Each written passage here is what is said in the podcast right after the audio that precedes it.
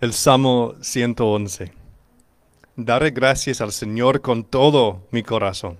En la reunión de la congregación de los rectos, grandes son las obras del Señor, buscadas por todos los que se complacen en ellas. Gloria y hermosura en su obra, y su justicia permanece para siempre.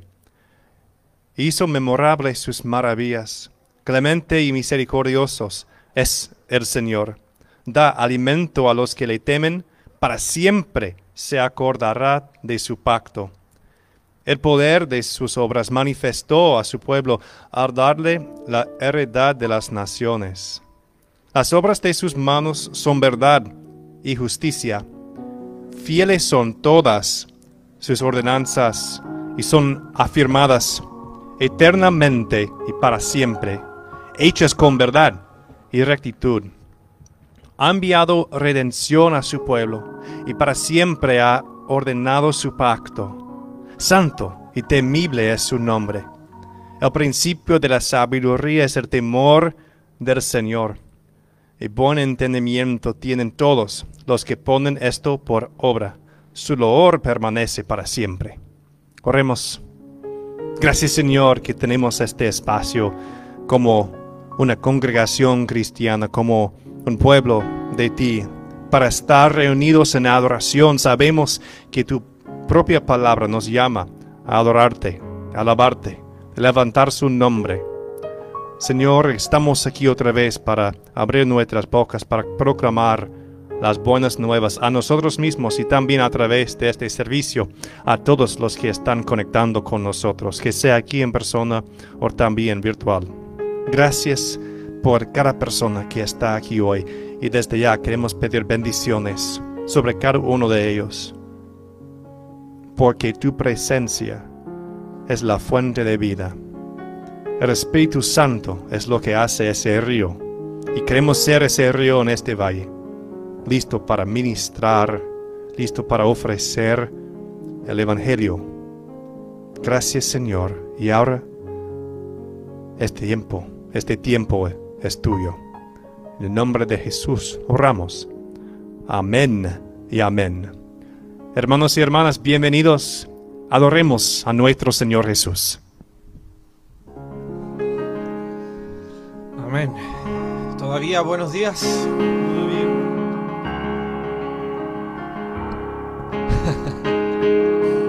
y haciendo un poquito pasadas las 11 de la tarde, de, de la mañana. ¿Cómo están? A ver, no lo escucho. ¿Cómo están?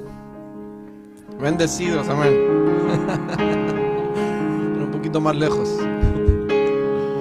¿Qué le parece si le da un fuerte aplauso al Señor entonces si empezamos nuestro culto? Acción de gracias. Amén.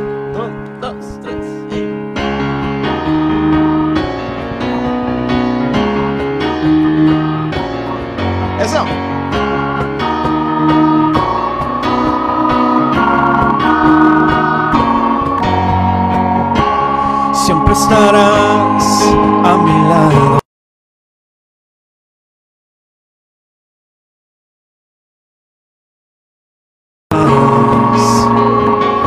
Mientras yo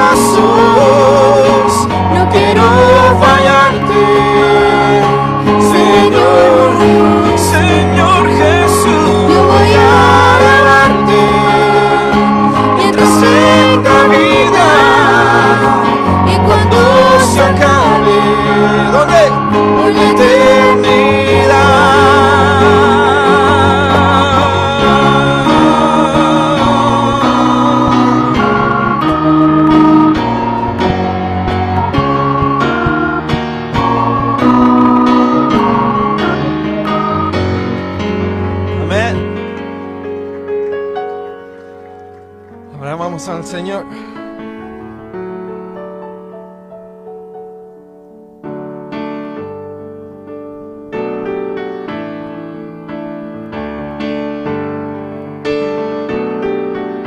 Cante conmigo. Yo quiero ser, yo quiero ser un espejo de ti, Señor. Yo quiero ser reflejo de tu amor. Fórmame, cámbiame, haz lo que tengas que hacer en mí. Un reflejo de los cielos, yo quiero ser. Y lávame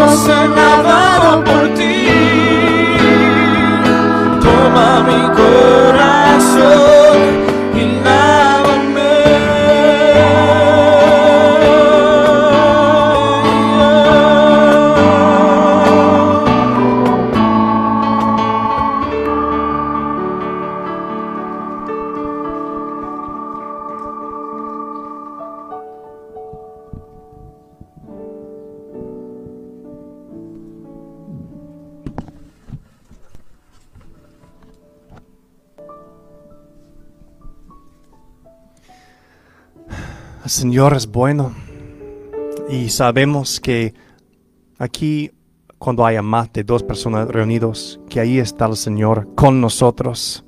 Y espero que en estos dos cantos que hemos cantado en español, que han podido experimentar que el Señor está bueno y que también está aquí con nosotros. Y no es una emoción. El Señor no es algo que simplemente lo sentimos. Es una verdad. Es algo que creemos. A veces no sentimos la presencia, digamos, del Señor, pero a la vez, a pesar de nuestros sentimientos, el Señor está aquí. Y va a estar en tu vida para siempre. No vas a vivir ni un momentito en tu vida cuando el Señor no va a estar justo a tu lado. Y como iglesia es algo que tenemos que proclamar. es un conocimiento que tenemos que entender. Y a veces es algo que tenemos que recordar el uno al otro, porque pasamos por los momentos más difíciles en esta vida, particularmente en estos días. Aquí estoy para recordar cada uno de ustedes que el Señor está con cada uno de ustedes. Y nunca, nunca te, da, te va a dejar. Ahora vamos a orar y vamos a pedir que ese, ese Espíritu Santo que está con nosotros pueda ayudarnos a abrir otra vez su palabra para recibir más de esas promesas de nuestro Señor, que puede guiar cada uno de nosotros en los, en los días que tenemos. Oremos. Señor, vamos ahora a abrir las, las escrituras, tu propia palabra, y otra vez pedimos por el entendimiento de tu palabra, que puedes ayudarnos para aclarar lo que está diciendo a nosotros, que tomes toda la preparación que he, he tenido, que lo uses para que sea algo que te trae gloria, que sea algo que te traiga también a nosotros la oportunidad de recibir más de la verdad, más de la esperanza y aún más del desafío de que ser un seguidor de ti. En el nombre de Jesús oramos. Amén. Amén. Hermanos, voy a leer de 1 Corintios capítulo 8, los versículos 1 a 13.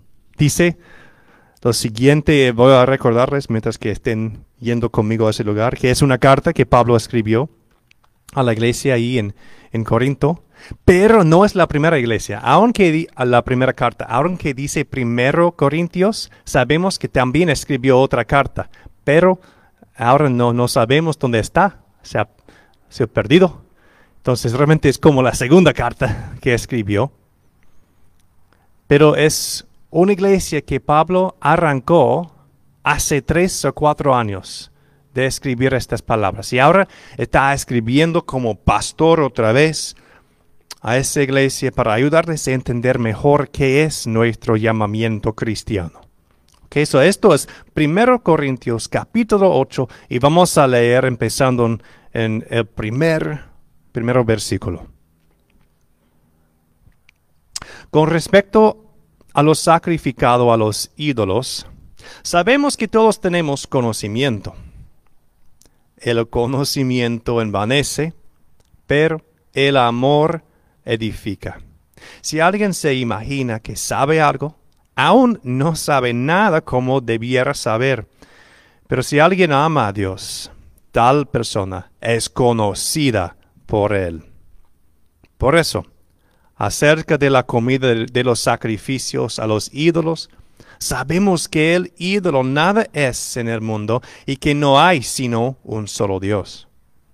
Porque aunque sea verdad que algunos son llamados dioses, sea en el cielo o en la tierra, como hay muchos dioses y muchos señores, sin embargo, para nosotros hay un solo Dios, el Padre, de quien proceden todas las cosas, y nosotros vivimos para Él. Y un solo Señor Jesucristo, mediante el cual existen todas las cosas, y también nosotros, vivimos por medio de Él. Sin embargo, no en todos hay este conocimiento, porque algunos, por estar hasta ahora acostumbrados al ídolo, comen el alimento como algo sacrificado a los ídolos, y su conciencia se contamina por ser débil. Pero no es la comida lo que nos recomienda Dios, pues ni somos menos si no comemos, y no somos más si o comemos. Pero miren que esta su libertad no sea tropezadero para los débiles. Porque si alguien te ve a ti que tienes conocimiento, sentado a la mesa en el lugar de los ídolos, ¿no es cierto que la conciencia del que es débil será estimulada a comer de lo sacrificado a los ídolos?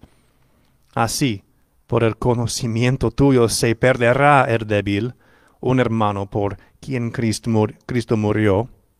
De esta manera, pecando contra los hermanos e hiriendo sus débiles conciencias, contra Cristo están pecando. Por lo cual, si la comida es para mi hermano ocasión de caer, yo jamás comeré carne, para no poner tropiezo a mi hermano. Esto es la palabra del Señor. Demos gracias y gloria a nuestro Dios. Hermanos y hermanas, pueden sentarse. Vamos a entrar en este, en este pasaje bien importante para nosotros, particularmente hoy día. Porque hay muchas personas que están usando el conocimiento como un, una arma. Decimos en inglés que el knowledge is power, que el conocimiento es poder.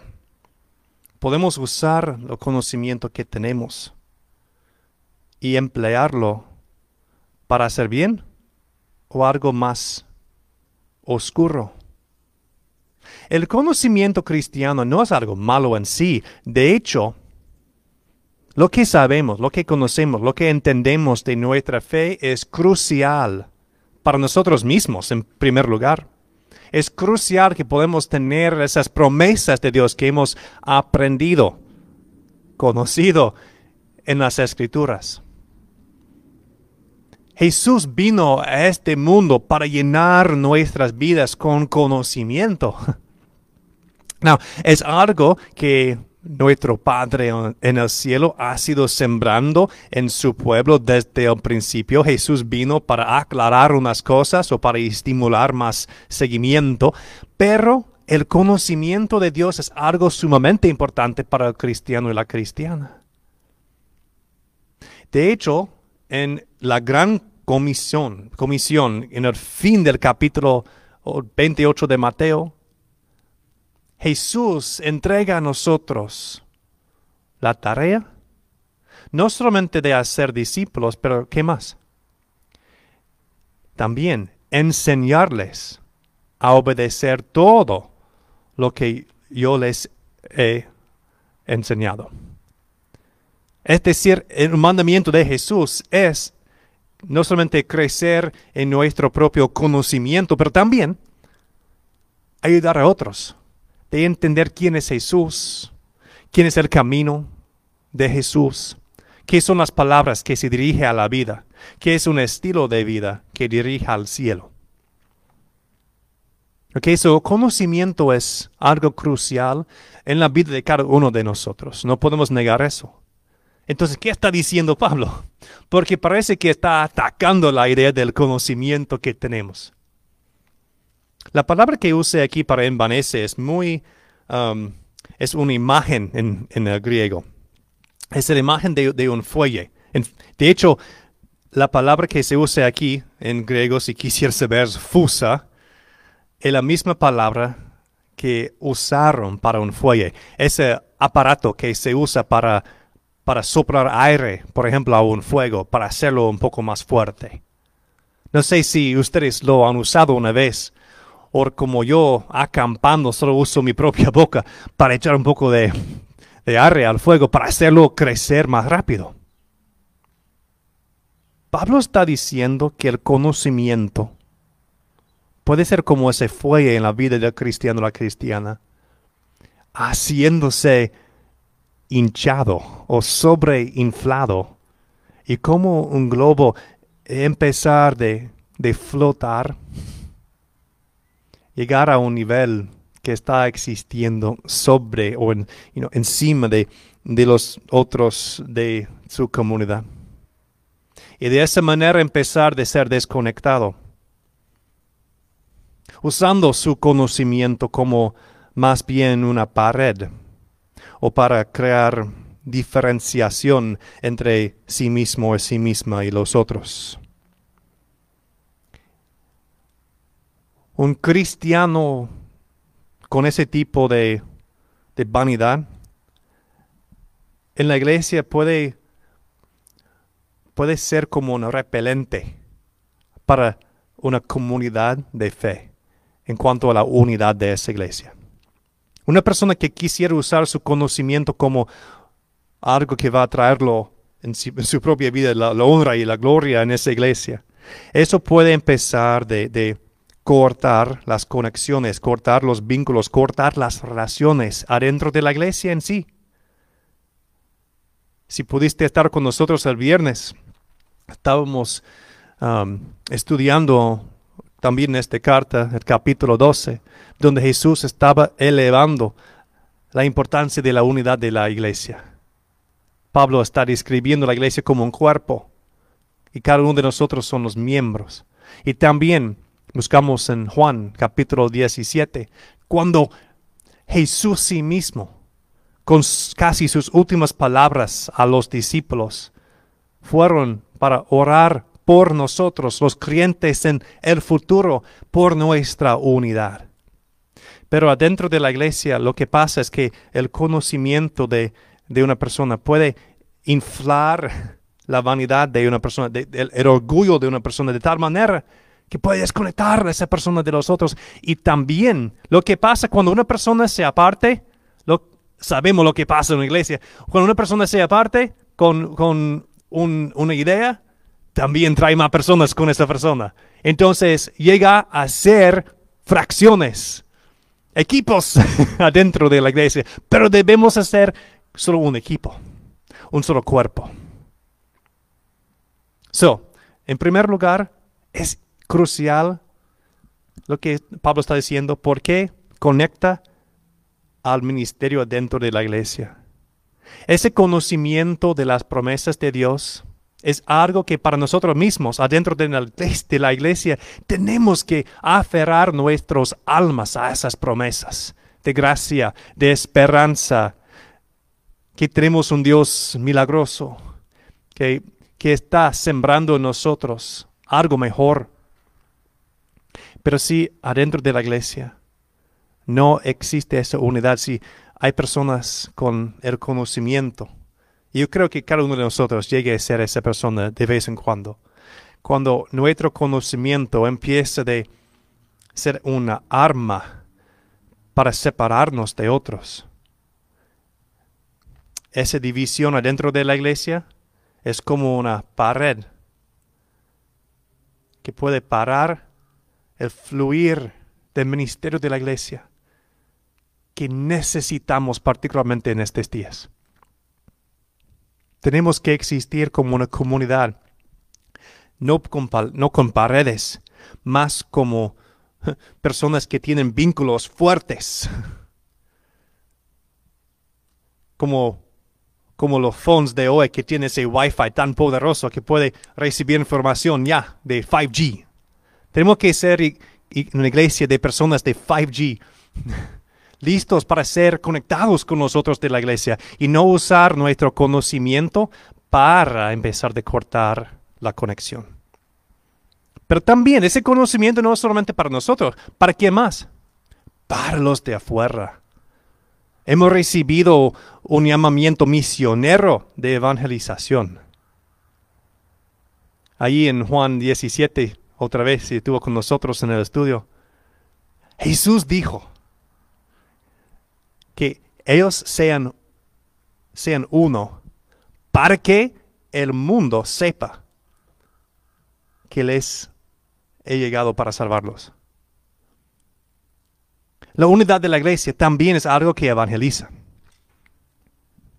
Dentro de la iglesia es importante que tenemos unidad, no solamente para nosotros mismos, también para el, resto de la creación que está mirando lo que estamos haciendo pero podemos repelar, podemos actuar como un repelente fuerte si nuestro conocimiento como iglesia también está creando paredes en contra de nosotros y el mundo de allá. Now, no estoy diciendo, no estoy diciendo que debemos ocultar la verdad. No estoy diciendo que no tenemos una voz profética. De hecho, Pablo, sí mismo, siempre en su vida lo que está haciendo es que predicando el Evangelio. También a Jesús lo vemos a veces desafiando los poderes de aquel día, de la cultura de aquel día.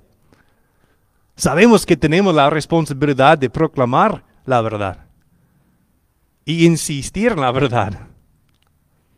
La cosa para Pablo no es que no es que tengamos ese, no es que tenemos ese conocimiento. El asunto es cómo lo vamos a usar. Y tal vez lo más importante es lo que dice Pablo aquí en el versículo 1. El conocimiento envanece, pero el amor edifica.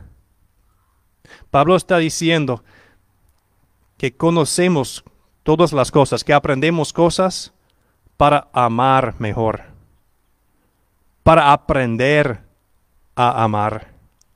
Cada cosa que aprendemos en la Biblia, leyendo en un estudio bíblico, escuchando una predicación, todo lo que aprendemos es para crecer nuestra capacidad del amor.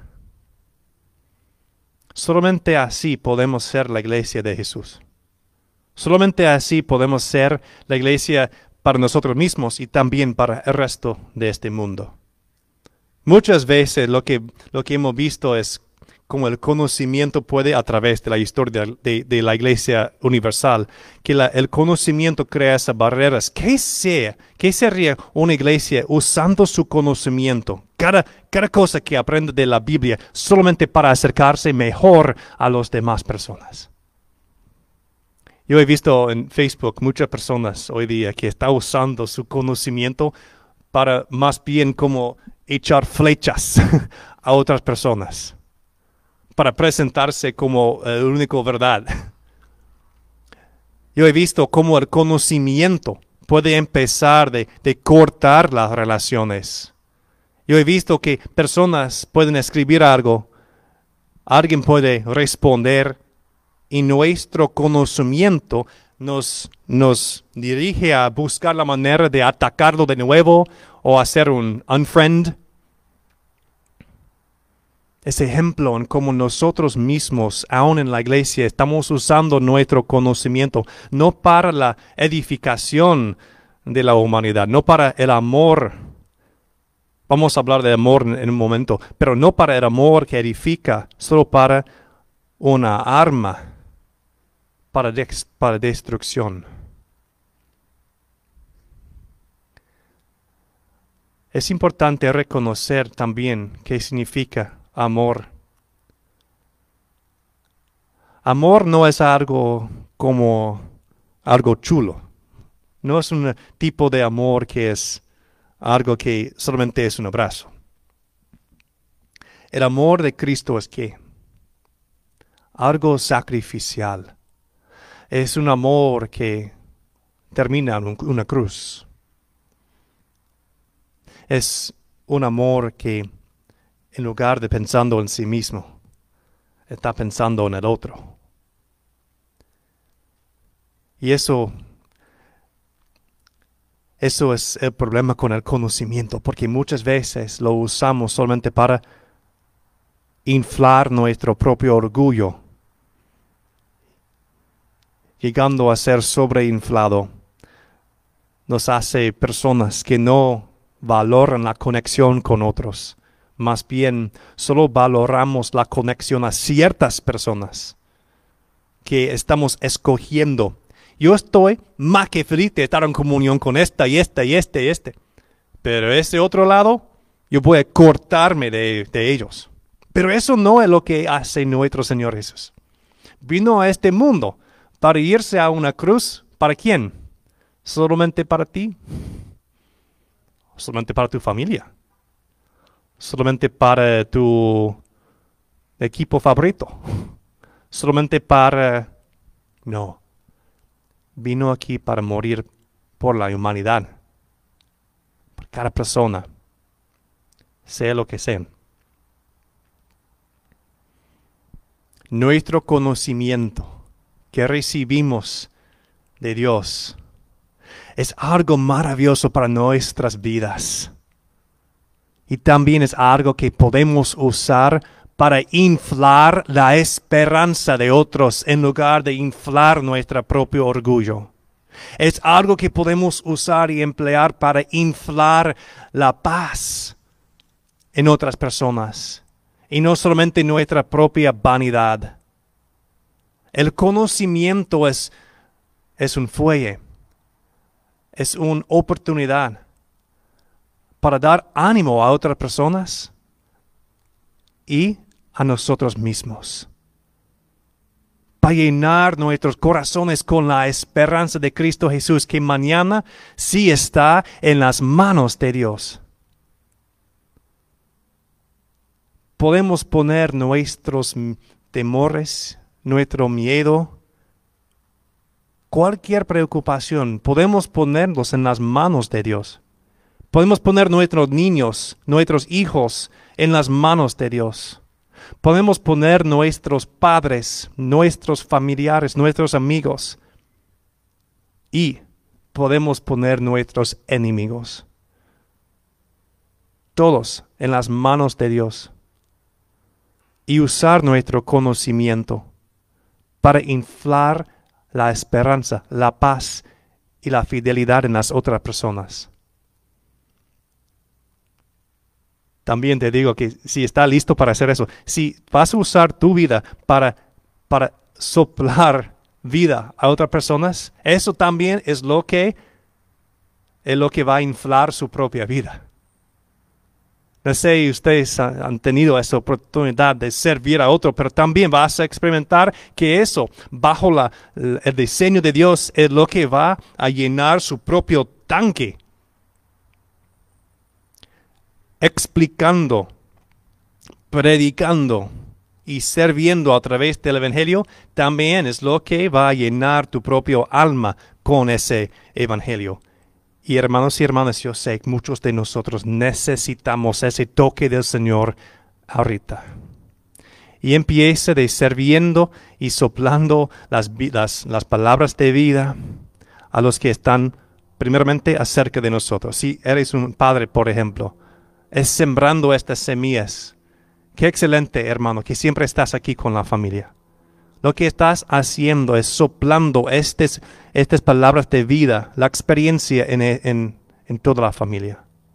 Eso es un regalo que va a estar con ellos por el resto de sus vidas. Estás usando el conocimiento para inflar la vida de fe de ellos.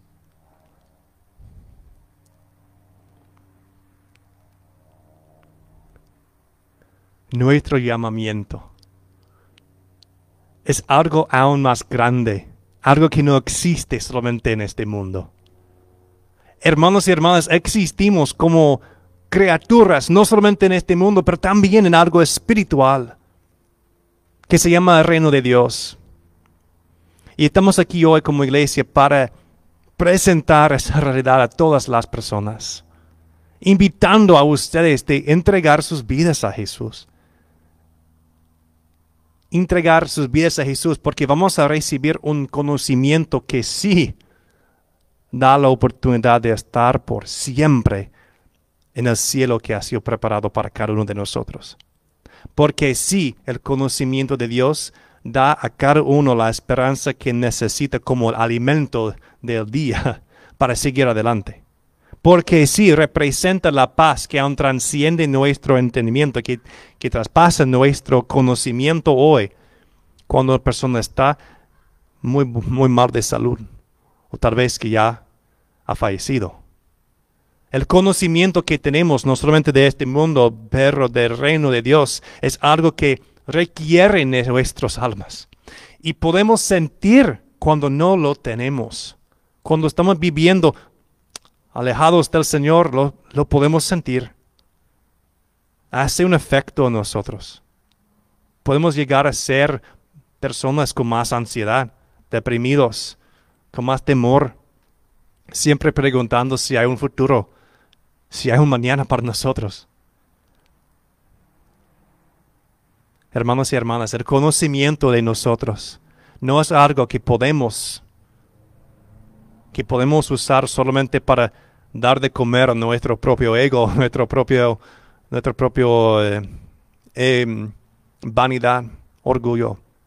No es algo que podemos usar más solamente para, para llenar nuestro sentido yo. Ahora es el tiempo para usar, para emplear el conocimiento de Dios para inflar a este mundo de lo que viene de Dios en los cielos. Oremos. Señor, queremos ser ese tipo de, persona que está usando el conocimiento que has entregado a nosotros para ser llenos, inflados, hinchados aún con, con las promesas de ti, pero también ofreciendo ese aliento a las otras personas. Señor, ayúdanos a empezar con los que están alrededor de nosotros, nuestras familias, nuestros amigos, pero también que nos uses como la luz del mundo. Queremos emplear nuestro conocimiento para la edificación de tu creación. Que nos ayudes en eso hasta que vengas. En el nombre de Jesús. Amén. Hermanos y hermanas, vamos a pasar al tiempo de la ofrenda. Hay dos maneras de participar en esa ofrenda financiera, pero aún más importante, o no aún más, pero a la vez importante es cómo vamos a usar la palabra del Señor hoy en nuestras vidas. Siempre cuando el Señor está hablando, está esperando una respuesta de nosotros. So usa ese momento para la ofrenda a la iglesia y su ministerio y también para reflexionar qué está diciendo el Señor a mi vida hoy. Si tienes la ofrenda también, voy a orar por ustedes, voy a orar por, por eh, la obra de la iglesia. Oremos, Señor, gracias que podemos apoyar lo que estás haciendo aquí en Río de Valle. Ahora que tomes ese, esa ofrenda que sea financiera, pero también lo que vamos a hacer con nuestras vidas. Que lo bendigas. Por las personas que están pasando por los momentos difíciles en los trabajos, que tal vez no tienen trabajo o que ha cambiado bastante en estos tiempos de COVID. Señor, que tú sea lo que está proveyendo a esas personas, a las familias y si necesario también abriendo las puertas. A ti, Señor, nos entregamos, listos para recibir tu ministerio y ser tu ministerio en este mundo. En nombre de Jesús. Amén. Que use ese tiempo, hermanos y hermanas, ofrendando al Señor.